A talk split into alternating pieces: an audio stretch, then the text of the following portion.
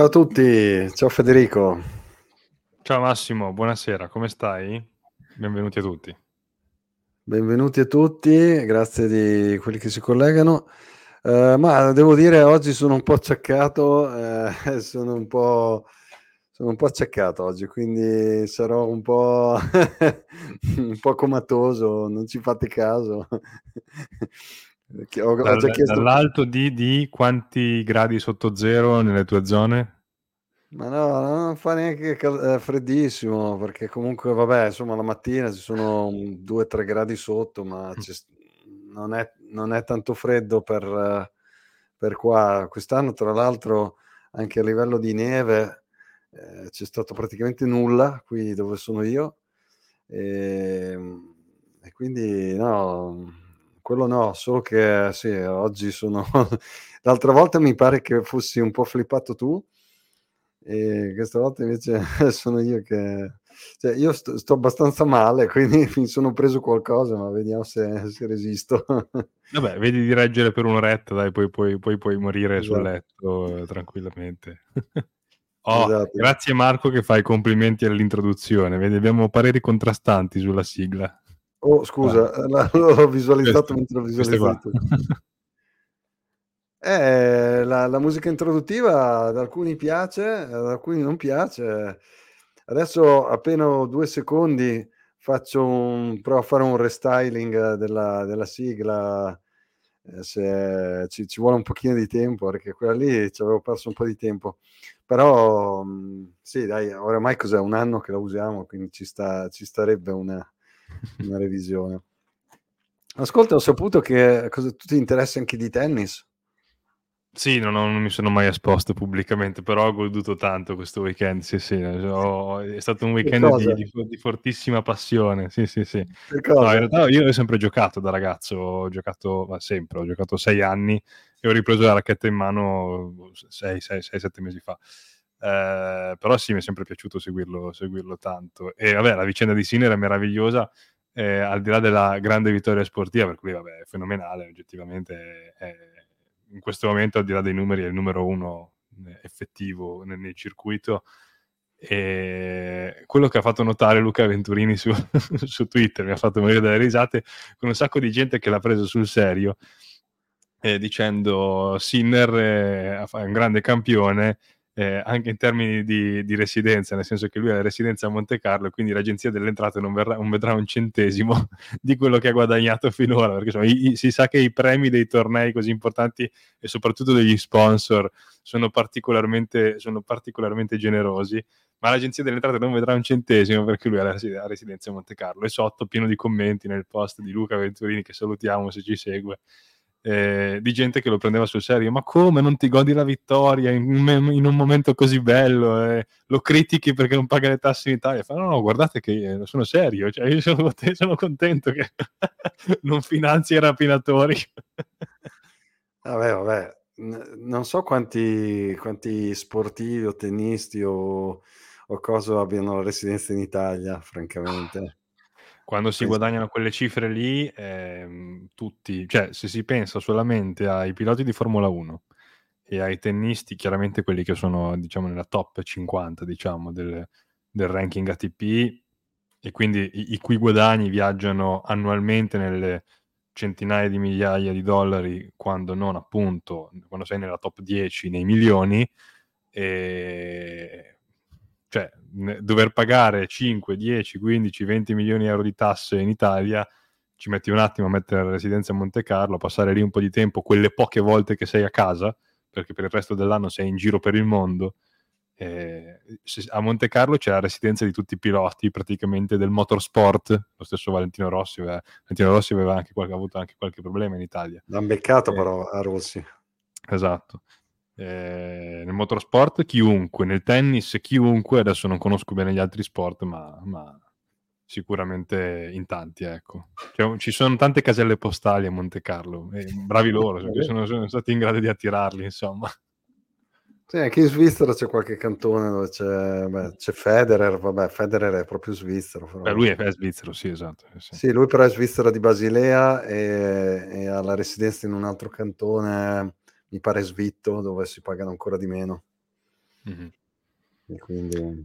C'è Marco e... che dice che ha incassato 48 milioni di euro, Sinner. In realtà, in realtà è una stima eh, di quella che potrebbe incassare se vincesse l'inverosimile quest'anno, un po' eccessiva lui ha incassato, boh, ha un accordo da 150 milioni l'anno, eh, scusate, in 10 anni, quindi 15 milioni l'anno con, con la Nike eh, e ha boh, 5 milioni l'anno dai vari sponsor che ha, quindi se si fanno i conti una ventina certi più tutti i vari premi dei tornei, quindi si arriva, si arriva forse a 30 se fa una buona stagione, che pochi Beh, non sono.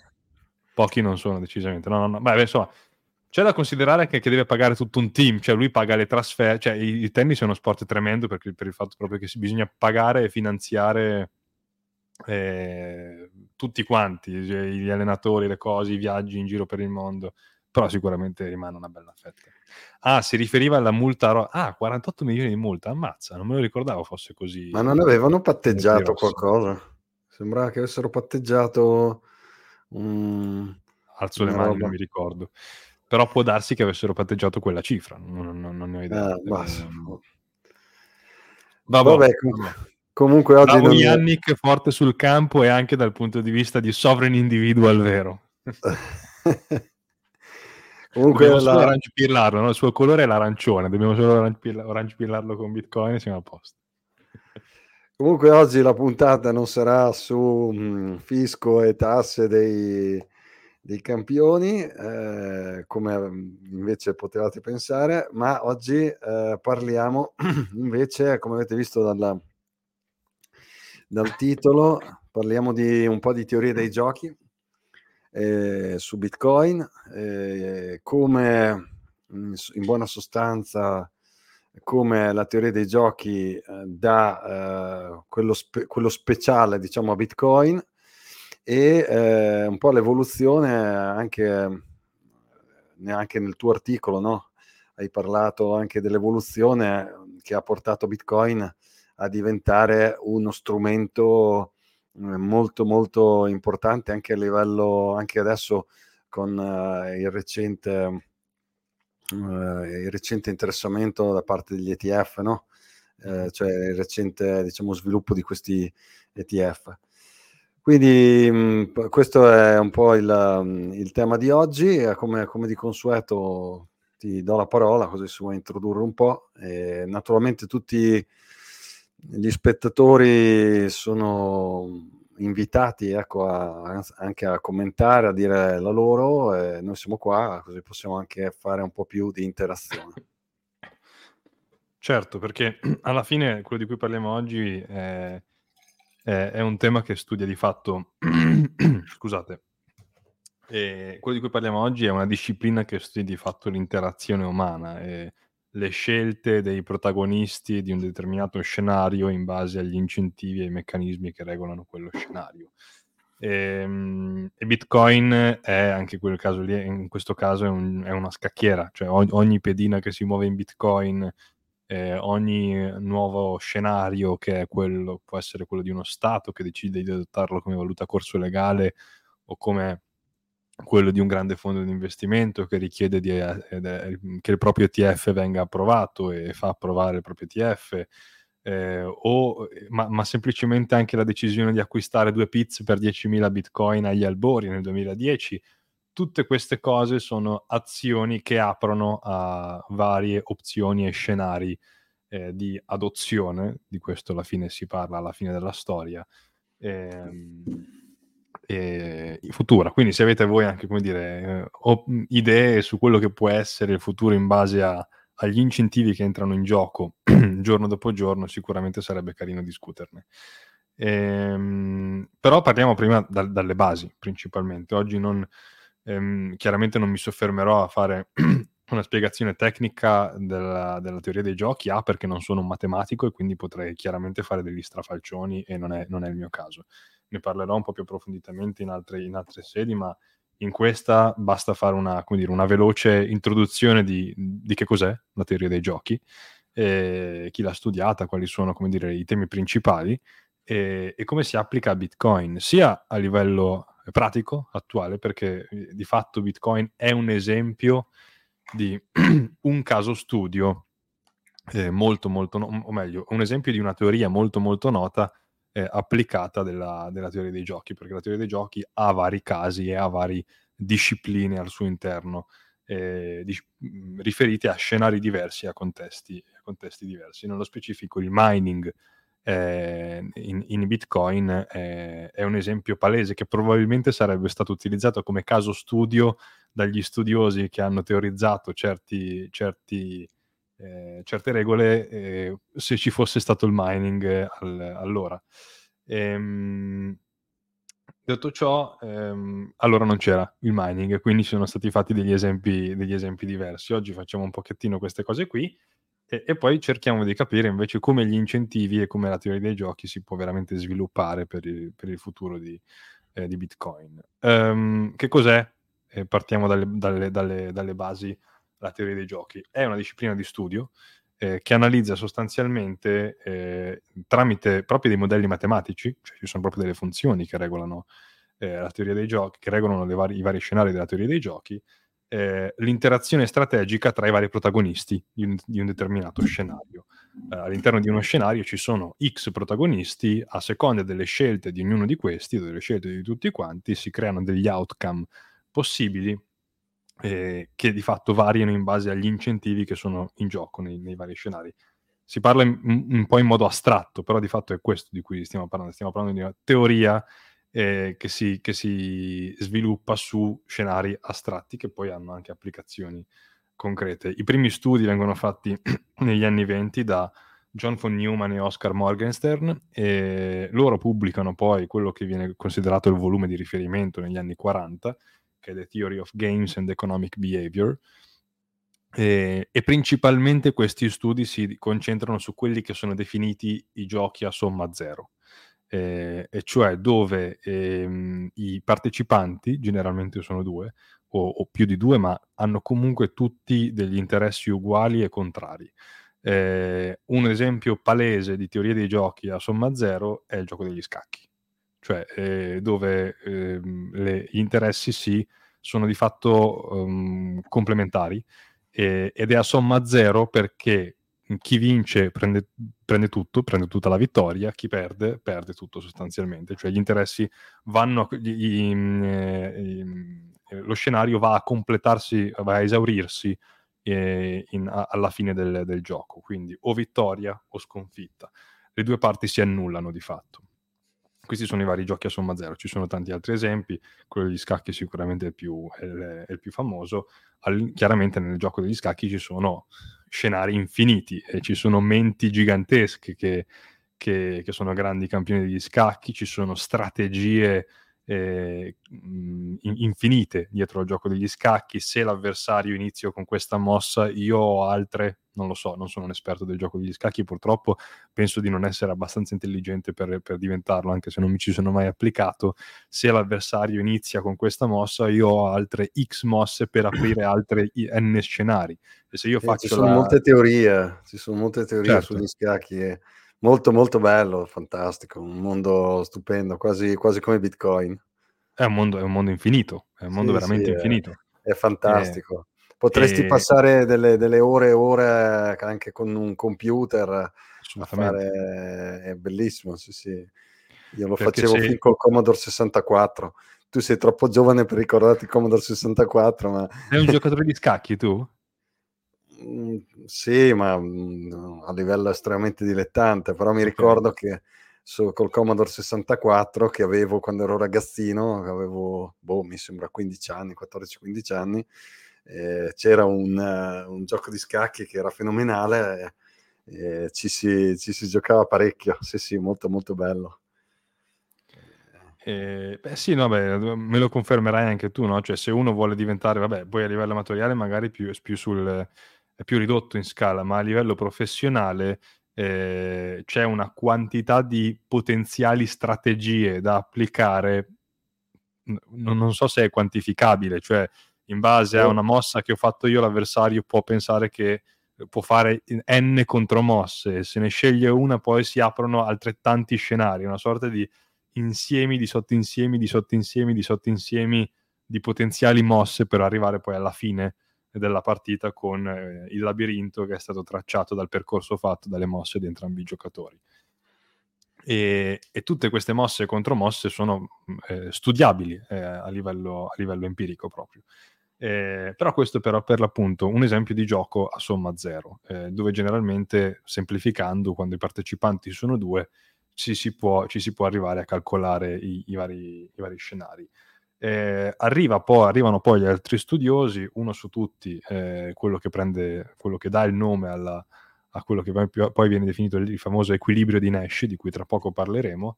Eh, John Nash eh, amplia gli studi, eh, amplia gli studi su ehm, eh, teoria, una teoria dei giochi che non si basa semplicemente su dei giochi a somma zero. Quando si parla di giochi, qui faccio subito questo, questa precisazione, eh, abbiamo fatto anche l'esempio del gioco degli scacchi, ma di fatto non stiamo parlando solo di giochi, letteralmente, e stiamo parlando di scenari concreti, cioè la teoria dei giochi si applica in, in politica, si applica in economia, si applica in finanza, si applica... È un meccanismo di incentivi, in... un esatto, meccanismo esatto. matematico di incentivi si eh, applica in, dei psicolo- giochi, in psicologia, esatto. Sì, il fatto dei giochi eh, fa, diciamo, eh, a volte fa capire male, ma in realtà è un meccanismo matematico eh, che, su quale appunto si basano, eh, si possono calcolare appunto questi incentivi. In, in, matematica, diciamo che ogni cosa si può calcolare in matematica, praticamente qualunque cosa,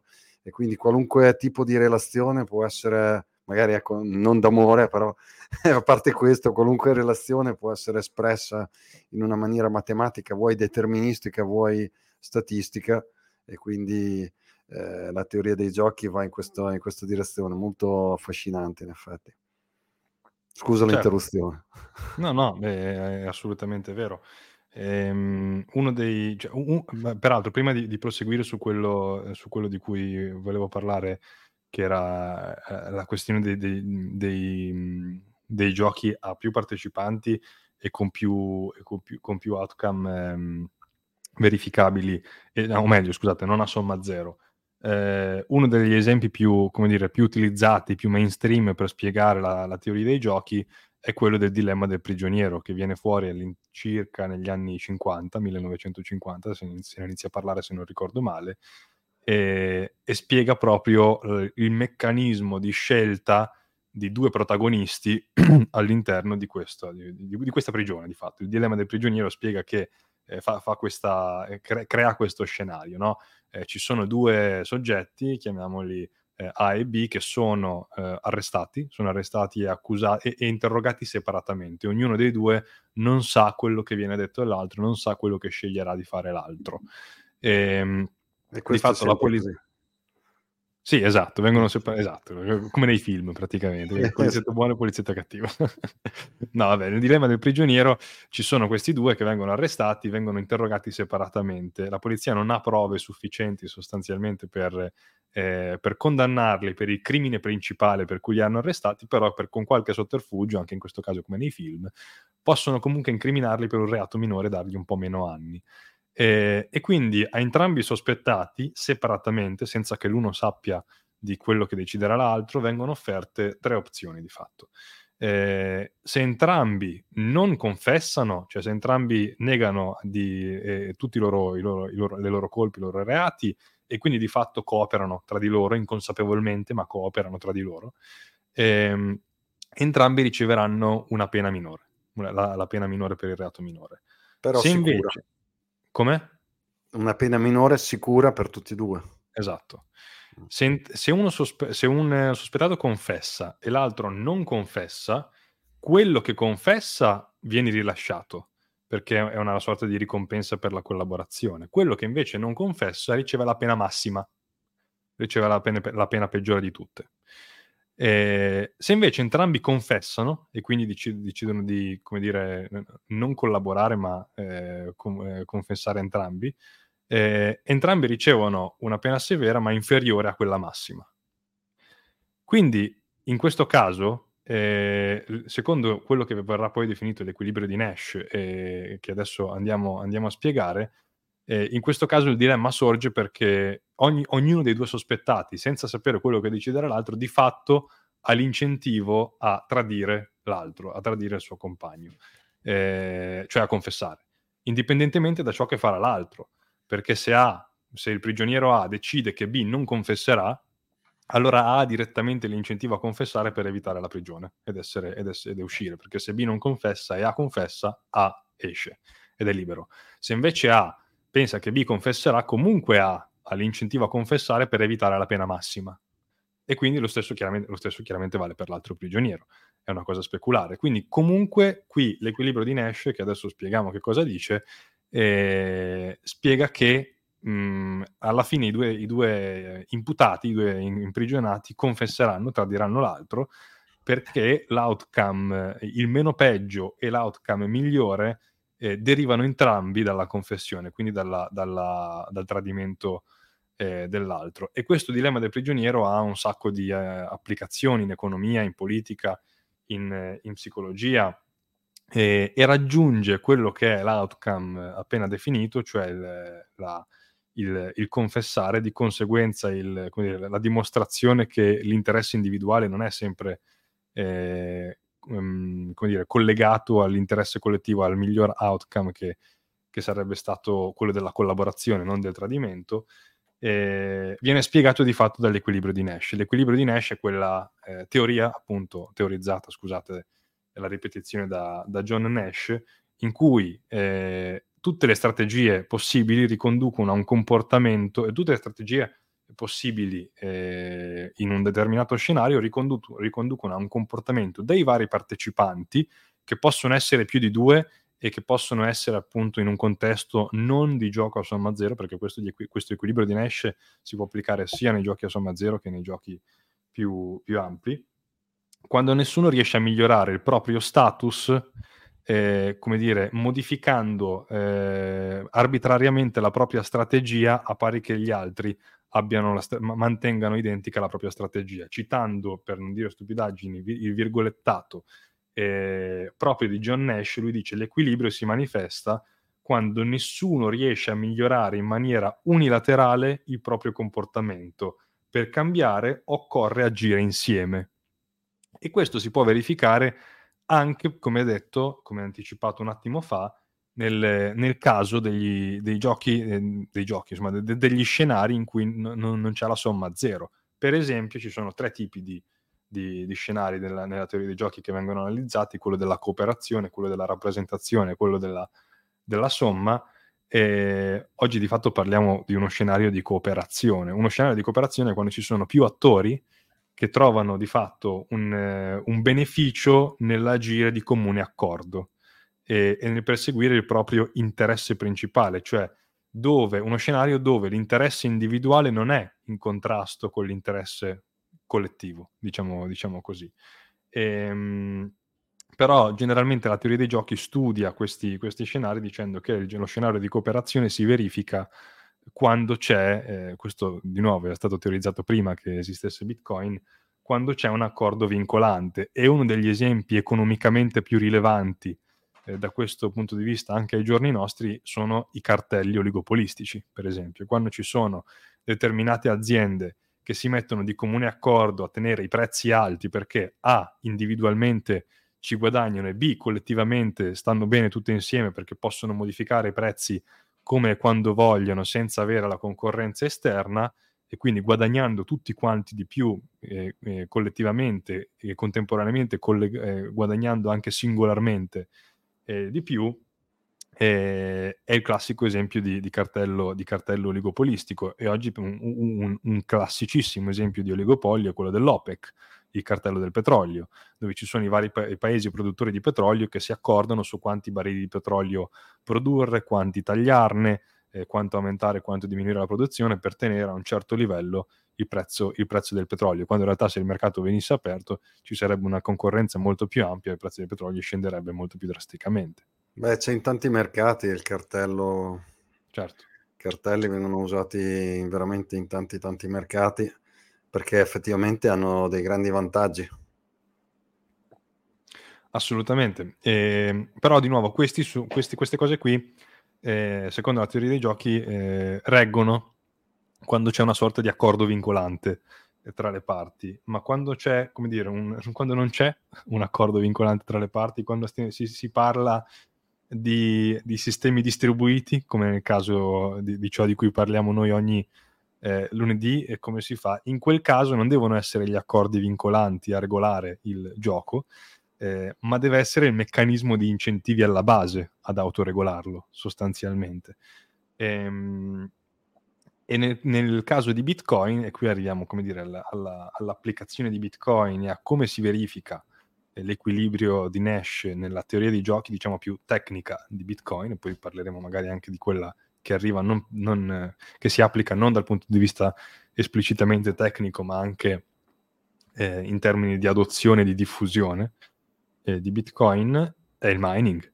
Un esempio incredibile di teoria dei giochi e di equilibrio di Nash raggiunto nel, nel, in Bitcoin è il mining. È il mining, il mining ehm, sostanzialmente che cosa, che cosa comporta? Comporta che tutti i vari partecipanti, tutti i vari miner, abbiano l'incentivo eh, economico diretto, in questo caso si parla di incentivo economico, eh, è un campo di applicazione dell'economia, però come detto si può applicare in tanti altri, in tanti altri scenari, l'incentivo economico diretto a comportarsi ugualmente agli altri, cioè a seguire un determinato pattern di regole, che è quello delle regole del protocollo, che, che, gli permette di guadagnare soldi. Cioè, se io sono miner, faccio il block template corretto, inserisco tutte transazioni valide, gli altri nodi approvano i nodi del, del, network approvano il blocco, il blocco viene, io trovo la prova di lavoro, i, i nodi trovano, trovano, il blocco, lo verificano, lo, lo, lo, lo, validano e io guadagno sia le commissioni che, che il block reward. Eh, io invece decido di essere un miner eh, truffaldino, metto una transazione sbagliata, sbaglio il block template, eh, provo a fare un double spending, tutti verificano, tutti mi danno eh, il, l'errore, non, il mio, non, non, inseriscono banalmente il blocco nel proprio, nel proprio nodo, io vengo tagliato, tagliato fuori, cioè meglio, quel, quel, blocco non viene approvato e di conseguenza io non guadagno i bitcoin, perdo in energia, perdo in, in, in costo di hardware, eccetera, eccetera. e quindi in tutto questo l'equilibrio di Nash nel caso di Bitcoin, nel caso del mining, si verifica esclusivamente grazie alla struttura di incentivi economici che ci sta dietro. Cioè, così co- com- per come Satoshi Nakamoto ha studiato il mining e la, di fatto la reusable proof of work e, con i difficulty adjustment e, e tutto quanto, il consenso di fatto. Sì, questo qui in effetti è un capolavoro assoluto eh, di applicazione della, della, teoria dei giochi e come dicevi tu, eh, eh, senza l'intervento di nessuno, perché questo è il, il punto chiave, cioè senza che vi sia un accordo, eh, diciamo, preventivo tra le parti, si crea una, una sorta di meccanismo eh, interno basato appunto su questi, su questi incentivi, meccanismo che eh, matematicamente può essere, può essere diciamo, descritto da un punto di vista matematico, che fa sì eh, che ciascuno degli attori coinvolti abbia ehm, il, eh, lo stimolo a eseguire ciò che eh, è corretto per il protocollo, perché per fare ciò che è corretto per il protocollo riceve un beneficio economico. Quindi questo è il, il punto chiave. Quindi come dicevi tu, eh, come hai fatto l'esempio tu, oppure anche un altro esempio può essere eh, il, il, reward, il block reward. Eh, il, il, miner non ha un... Eh, non, non, non, il miner potrebbe teoricamente eh, farsi un, un, reward più alto del reward giusto, ma non ha l'incentivo a farlo perché se lo facesse e, comunque trovasse, diciamo, eh, la, la, prova giusta, eccetera, eccetera, non, eh, non percepirebbe eh, nulla perché creerebbe un blocco invalido, avrebbe buttato via tutta l'energia che speso, perché comunque avrebbe speso dell'energia per trovare un blocco che comunque non, non essendo valido non sarà validato da tutti gli altri attori eh, della rete. Quindi veramente una cosa interessante, ecco. molto, molto anche da un punto di vista matematico. Assolutamente, e, ed è perfettamente coerente con eh, l'osservazione di, di, Roberto, che Roberto Campione, che scrive è pura magia matematica che risponde al 90% delle domande su possibili fork o controlli esterni. Ed è vero perché ehm, eh, questa domanda si potrebbe tradurre in eh, qual è il meccanismo degli incentivi? Secondo la teoria dei giochi, eh, c'è qualche scenario, c'è la possibilità che un miner abbia l'incentivo a minare un fork di Bitcoin, un Bitcoin Cash o un Bitcoin... Se si va ad analizzare statisticamente i numeri che stanno dietro al, mecca- a- al funzionamento della macchina mining, di fatto no, nel senso che se ti, se ti sposti a, a fare mining su Bitcoin Cash perdi una marea di soldi potenzialmente, lo stesso sugli altri vari shitcoin che sono state forcate o, o, che potrebbero crearsi, cioè nel senso altri vari fork che potrebbero crearsi in futuro. Il consenso, eh, il, cioè i soldi stanno dove sta il consenso, questo di fatto. E, e, questo è un altro modo per dire letteralmente quello che diceva John Nash quando definiva il suo equilibrio, che ripeto, cioè l'equil- l'equilibrio c'è quando nessuno riesce a migliorare in maniera unilaterale il proprio comportamento. Per cambiare occorre agire insieme. Cioè o, fa- o se fai un hard fork, tutti fanno un hard fork perché è fondamentale e se non ricordo male in Bitcoin si dovrà fare un hard fork, non mi ricordo bene quando, in qualche, in qualche decade per, per il fatto che non ci starà più eh, il numero del blocco nel, nel, campo, nel, campo, del testo, però bisogna fare tipo un, un hard fork, mi ricordavo una roba del genere. Eh, in qualche decade è, pre- è previsto eh, che questa cosa si debba fare. A quel punto lì è una misura puramente tecnica che ti deve solamente far aggiornare il software per aggiungere le cifre da, del numero di blocco che a un certo punto sarà diventato troppo grande e a quel punto lì si raggiunge il consenso e tutti quanti fanno l'upgrade, cioè tutti collettivamente per interesse personale, per continuare a guadagnare, non perché, sono, perché hanno del tempo libero da perdere, potranno fare, potranno fare l'upgrade, ma individualmente non c'è alcun eh, modo per migliorare la propria situazione. L'unico modo, l'unica cosa che si fa cambiando la propria situazione in modo unilaterale è peggiorare la propria situazione economica. Quindi il meccanismo di incentivi è disegnato da Michelangelo, qua mi verrebbe da dire.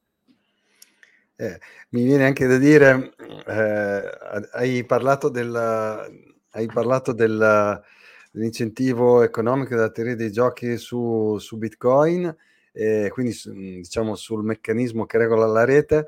Mi viene da ridere pensando il meccanismo invece di incentivi che c'è alla base del sistema fiat tradizionale, in cui in cui la moneta eh, invece questa volta è, è, forzata, si dice infatti eh, a corso forzoso, è forzata da un'entità eh, centralizzata, quindi eh, vedete proprio come c'è, dopo ne parleremo meglio, ne parlerai tu eh, meglio dopo, come c'è questa, eh, questa differenza sostanziale tra Bitcoin in cui regna il consenso, in cui la teoria dei giochi regola in modo decentralizzato autonomo eh, la rete e invece la moneta fiat in cui non essendoci eh, nessun consenso di fatto, ma essendoci solamente una costrizione eh, centralizzata verso eh, diciamo il, l'utilizzatore che deve per forza, non ha un'altra possibilità,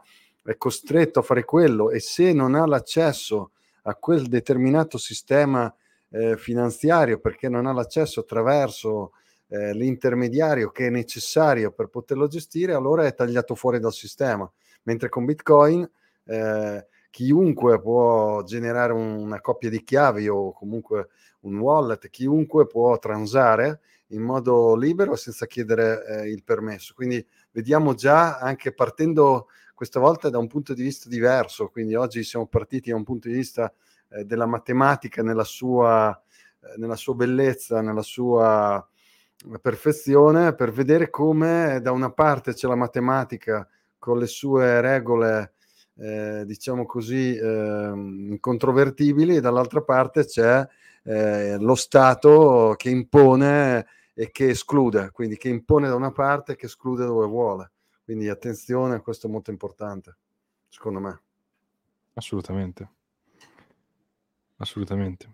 C'è sempre Roberto che sottolinea che eh, anche i semplici full node eh, che, che, abbiamo in casa contribuiscono al funzionamento del meccanismo perfetto, assolutamente, ah, certo, è evidente, in modo, in modo assolutamente mm, cardine. Eh, eh, io ho parlato del mining per fare l'esempio dell'interesse economico con il, con il block template, ma è evidente che il consenso sta in piedi, in particolare grazie, grazie ai nodi.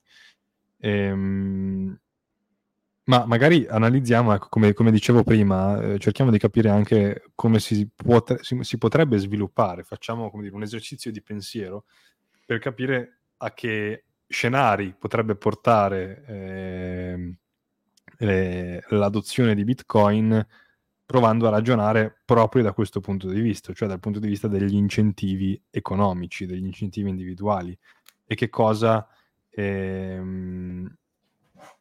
Scusate, mi sono perso nel leggere il commento di Cos, dopo, dopo adesso mi segno il dopo commento di, di Cos, esatto, e dopo lo, lo commentiamo.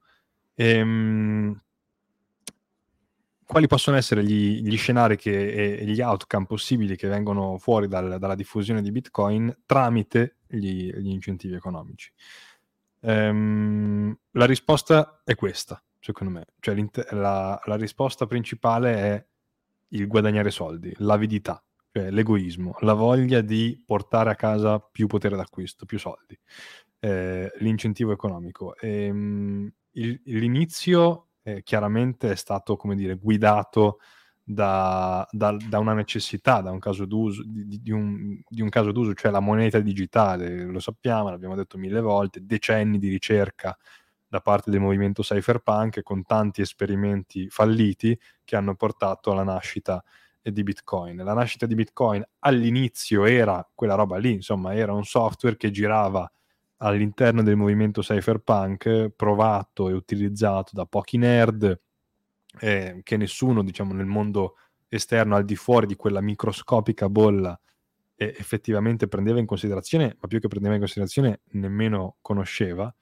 ma è stato proprio come dire l'interesse e i, e i primissimi utilizzi all'interno di quel micro micro microcosmo uh, a portare a, a, a una lieve, lieve crescita, perché poi è questa, questo questa circolo virtuoso di cui vi vorrei parlare, è una cosa che si autoalimenta e diventa una palla di neve di fatto, che, che, che più va avanti più diventa ingombrante. Ehm, e, e, e, questi piccoli esperimenti hanno portato nel 2010, come dicevo prima, no, a, a, al nostro amico Laszlo che va a, a commissionare di fatto l'acquisto di due pizze negli Stati Uniti per 10.000 bitcoin.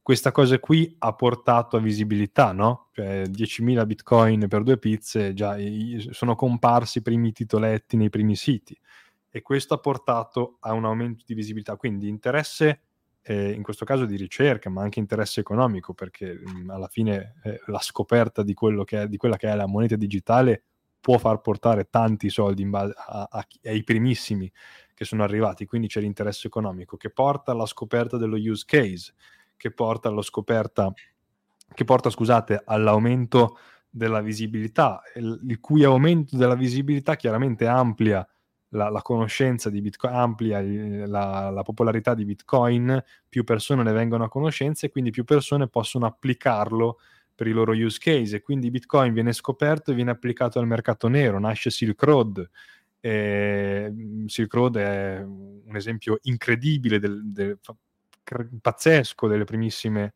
eh, applicazioni di, di, di, Bitcoin, una storia eh, drammatica quanto, quanto veramente, cioè una storia da raccontare a, a chiunque. Eh, I primi use case ne aumentano la diffusione e l'aumento dell'adozione aumenta di, chiaramente, essendo hard cap, il potere d'acquisto, il prezzo contro la valuta fiat. Contro, l'aumento del prezzo contro la valuta fiat aumenta la visibilità e l'aumento della visibilità porta a nuovi casi d'uso, a nuovi use case, arrivano anche quelli che non sono, come dire, cypherpunk, nerd, come poteva essere anche Ross Ulbricht stesso, o criptoanarchico, arrivano quelli che vogliono accettarli per le donazioni, arrivano i Wikileaks, arrivano eh, i Navalny, quelli che vogliono accettarli per essere, come dire, resistere alla censura, per resistere alle, alle, ai regimi. E quindi questo porta delle notizie. Il fatto che Bitcoin venisse utilizzato da, da Wikileaks era, è stata una cosa incredibile, anche quella a livello di visibilità e questo porta ad un aumento di visibilità e questo porta a un aumento di, di, potere d'acquisto e l'aumento del potere d'acquisto porta a ulteriore visibilità che porta a ulteriore eh, di, scoperta di casi d'uso. Quando la palla di neve diventa abbastanza grande si inizia a parlare di oro digitale. La gente cioè, eh, già da tempo si faceva hodling perché chi l'aveva scoperto agli inizi chiaramente aveva già una visione futura di quello che sarebbe potuto stare, potuto, potuto essere. Eh, però poi questa narrativa diventa sempre più mainstream. Oggi è quasi mainstream la narrativa di Bitcoin come oro digitale. E, ehm, e, quindi da quello arrivano anche tutti gli attori, sempre più, pic- sempre più grandi, sempre più grandi, le piccole aziende, le grandi aziende, arrivano le Tesla, arrivano le MicroStrategy, e ci sono sempre più casi d'uso, Bitcoin nelle tesorerie, Bitcoin come eh, eh, caso di rispa- come moneta di risparmio per il mercato retail e Bitcoin come, come asset di risparmio per le, te- te- per le tesorerie aziendali, scusate. E da lì si arriva a Stato-nazione che annuncia Bitcoin a, a, come valuta a corso legale, grandi case di investimento che, e, questo porta nuova visibilità, nuovo potere d'acquisto, nuovo caso d'uso di fatto, perché non, era, non c'era mai stato di Bitcoin valuta a corso legale prima di El Salvador eh, aumento del potere d'acquisto e quindi nuova domanda, nuovo interesse e quindi grandi fondi di investimento che vogliono costruire i loro prodotti su Bitcoin e quindi fanno gli ETF, richiedono gli ETF. Questo, cioè, si è passati da, una, da, due pizze per 10.000 Bitcoin con questo circolo virtuoso e adesso abbiamo BlackRock che ha fatto l'ETF su Bitcoin. Cosa avremo tra dieci anni? Non, non, è una cosa graduale, è una cosa esponenziale. Sarà sempre più potente questo, questo effetto. E qual è? L'out- l'outcome finale. Scusa, chiudo questa ah, cosa, fine, scusa, poi ti lascio la parola, chiudo, chiudo il pensiero. Qual è l'outcome finale? L'outcome finale è che essendo questa cosa esponenziale, eh, è quello che sempre più persone avranno periodicamente, avranno temporalmente eh, almeno una frazione di Bitcoin all'interno del proprio portafoglio. Eh, chiaramente non stiamo parlando di, di noi eh, o di chi ci ascolta, che, che parliamo di questa cosa da una vita, ma anche chi non conosce Bitcoin tramite l'ETF, tramite mille altri strumenti vari, avrà una, una piccola frazione di Bitcoin nel portafoglio per tutti i casi d'uso e per tutte eh, le, le, varie applicazioni che sono state trovate e l'aumento del prezzo, del potere d'acquisto, della visibilità, eccetera e più si va avanti, più questa frazione per l'aumento del potere d'acquisto, perché di fatto Bitcoin è uno short, è un, è, comprare Bitcoin vuol dire shortare la valuta fiat, vuol dire togliere eh, sangue al sistema circolatorio fiat e senza... E senza... Mi piace questo.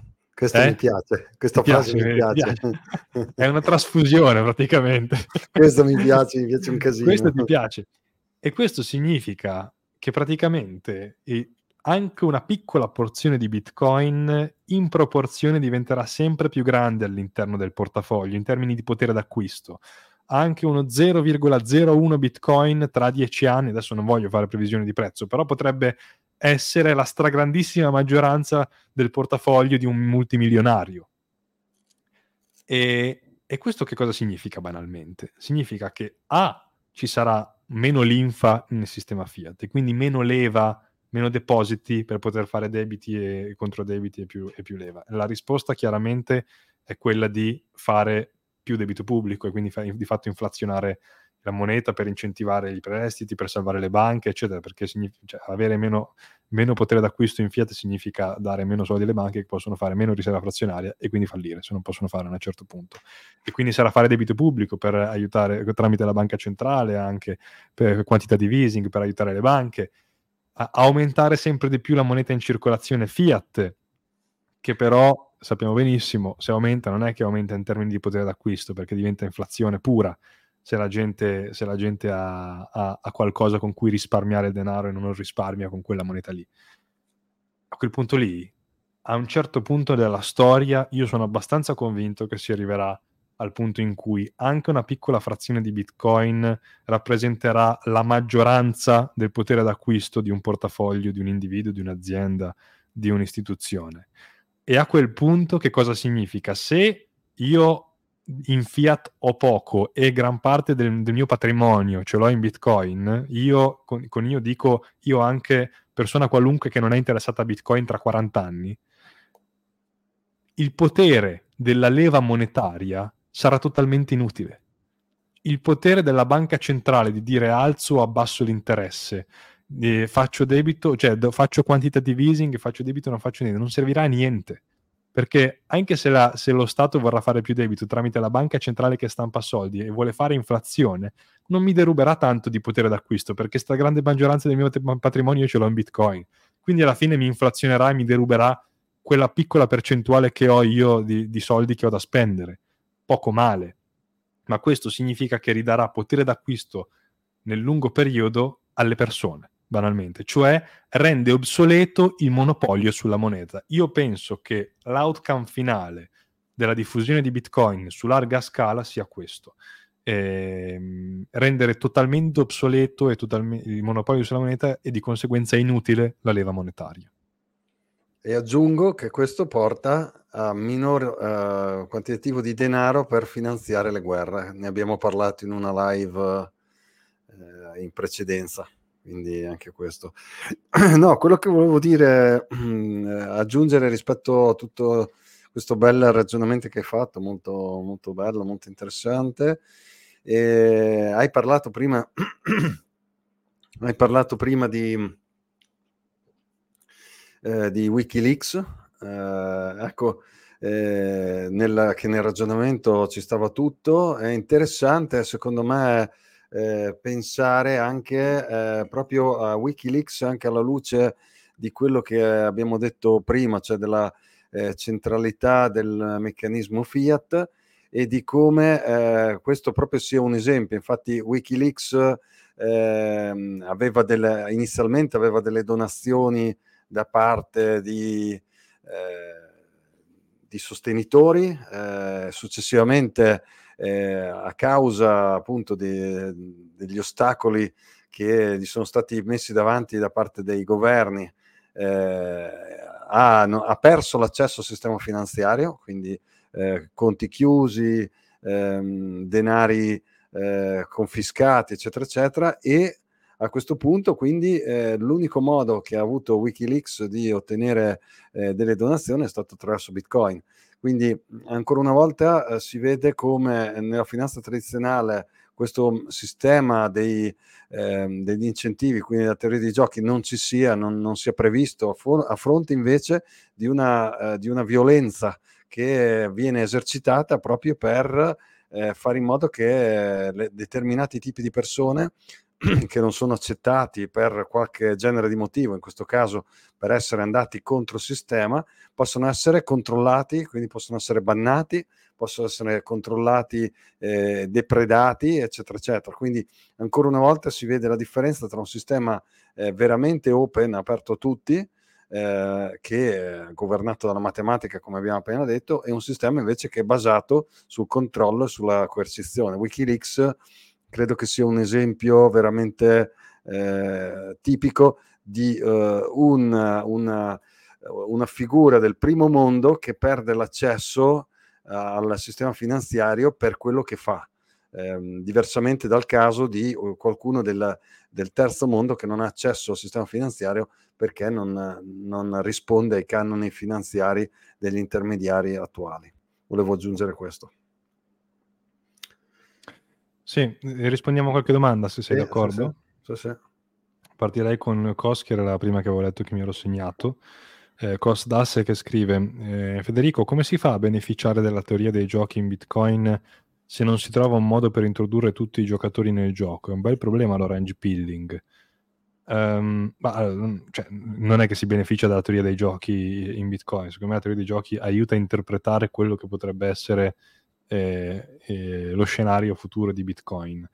Ehm, secondo me non sta uh, a noi, um, come dire, introdurre i giocatori all'interno del gioco Bitcoin. Eh, ci arriveranno per necessità, eh, in, in, due time, come direbbero eh, oltremanica.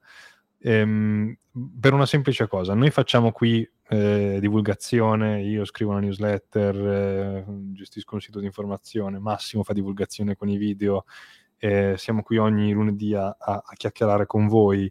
Eh, lavoriamo in questo mondo per introdurre sempre più persone possibili a Bitcoin perché in qualche modo, se vogliamo, ci può esserci anche, in realtà non l'ho mai pensato in questi termini, però se la pensiamo potrebbe esserci anche un incentivo eh, economico no? nel, nel, cercare di accelerare il più possibile l'adozione di modo che chi, chi, eh, chi fa questo lavoro possa beneficiarne. Ma la verità è che vabbè, si fa per passione, si fa per lavoro, eh, perché vogliamo introdurre sempre più persone a una cosa che pensiamo possa essere rivoluzionaria. Eh, ma non è questa la cosa game changing, cioè se il successo di Bitcoin dipendesse dal successo di chi ne parla, sarebbe una shitcoin qualunque come le altre, eh, dipenderebbe da un ufficio marketing probabilmente.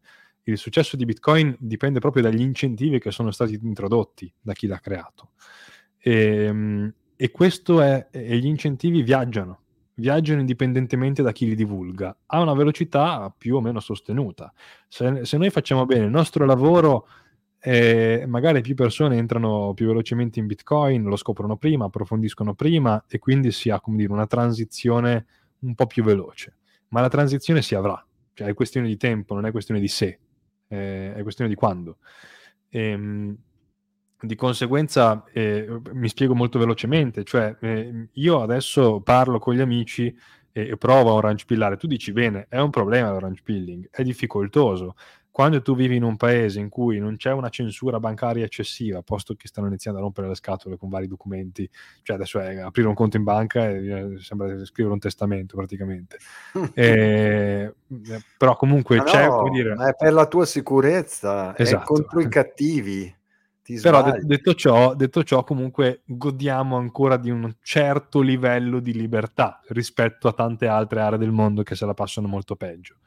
E fino a quando non percepisci la necessità di, di, avere qualcosa che ti liberi, perché sei oppresso, perché non respiri, eh, allora non avrai veramente bisogno di Bitcoin. Ti ci avvicinerai perché te ne ha parlato l'amico, perché ti fidi, per, per curiosità, per interesse economico, perché no ma in realtà è quello che diciamo sempre mille volte, lo dico io, Bitcoin è, è, è fatto per, per, chi ha davvero, per chi ne ha davvero eh, bisogno.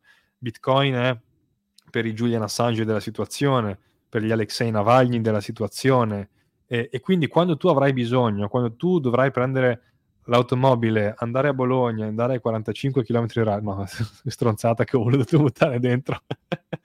Così, quando tu avrai bisogno, necessità per sopravvivere o, per vivere, o, o, banalmente perché vuoi godere di una libertà maggiore rispetto a quella che alle regole che ti sono imposte, perché ti vuoi mangiare un pezzo di carne, ma il tuo carbon credit individuale non te lo consente perché hai già, hai già emesso troppa CO2 in questo mese. Allora è lì che ti servirà Bitcoin, perché stai sicuro che si svilupperà un mercato nero per quella roba lì. Dove c'è un divieto c'è un mercato nero, dove c'è un'imposizione nasce un mercato alternativo. Questa è una legge che il mondo e la storia hanno sempre insegnato.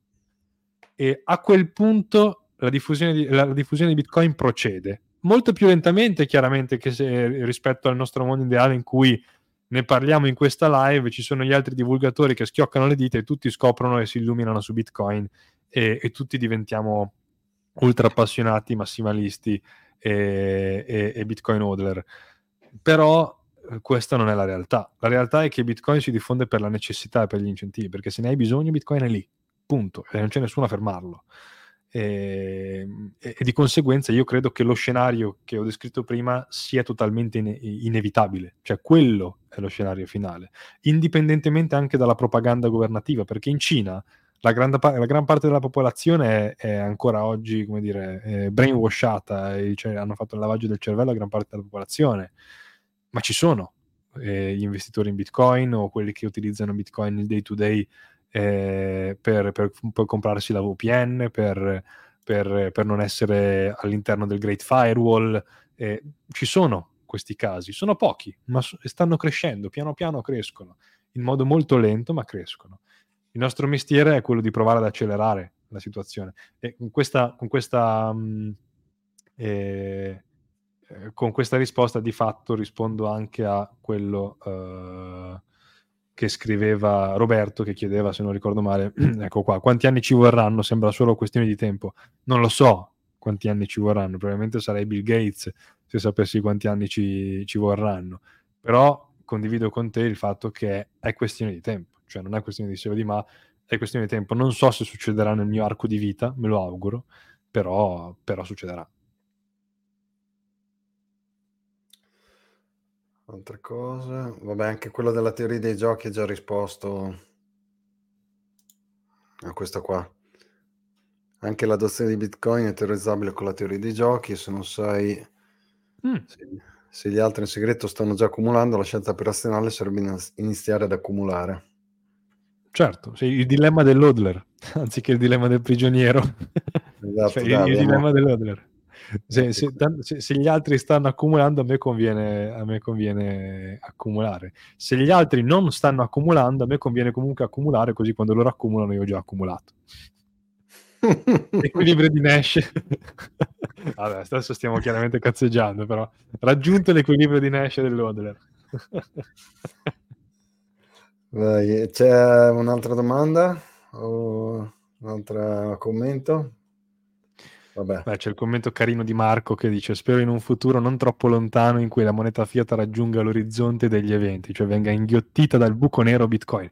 Beh, ah, oh, Marco, mi hai fatto venire in mente una cosa che io un giorno avevo messo proprio nelle bozze di Bitcoin Trend dell'articolo, tra i vari articoli che, sto, che, che programmo eh, man mano, avevo fatto un titolo con, che era tipo Bitcoin e il buco nero della moneta che sembra quasi un'allusione sessuale, ma in realtà no, era quella a cui, era quella a cui vuoi alludere, alludere, tu, cioè il buco nero che risucchia la, il monopolio Fiat.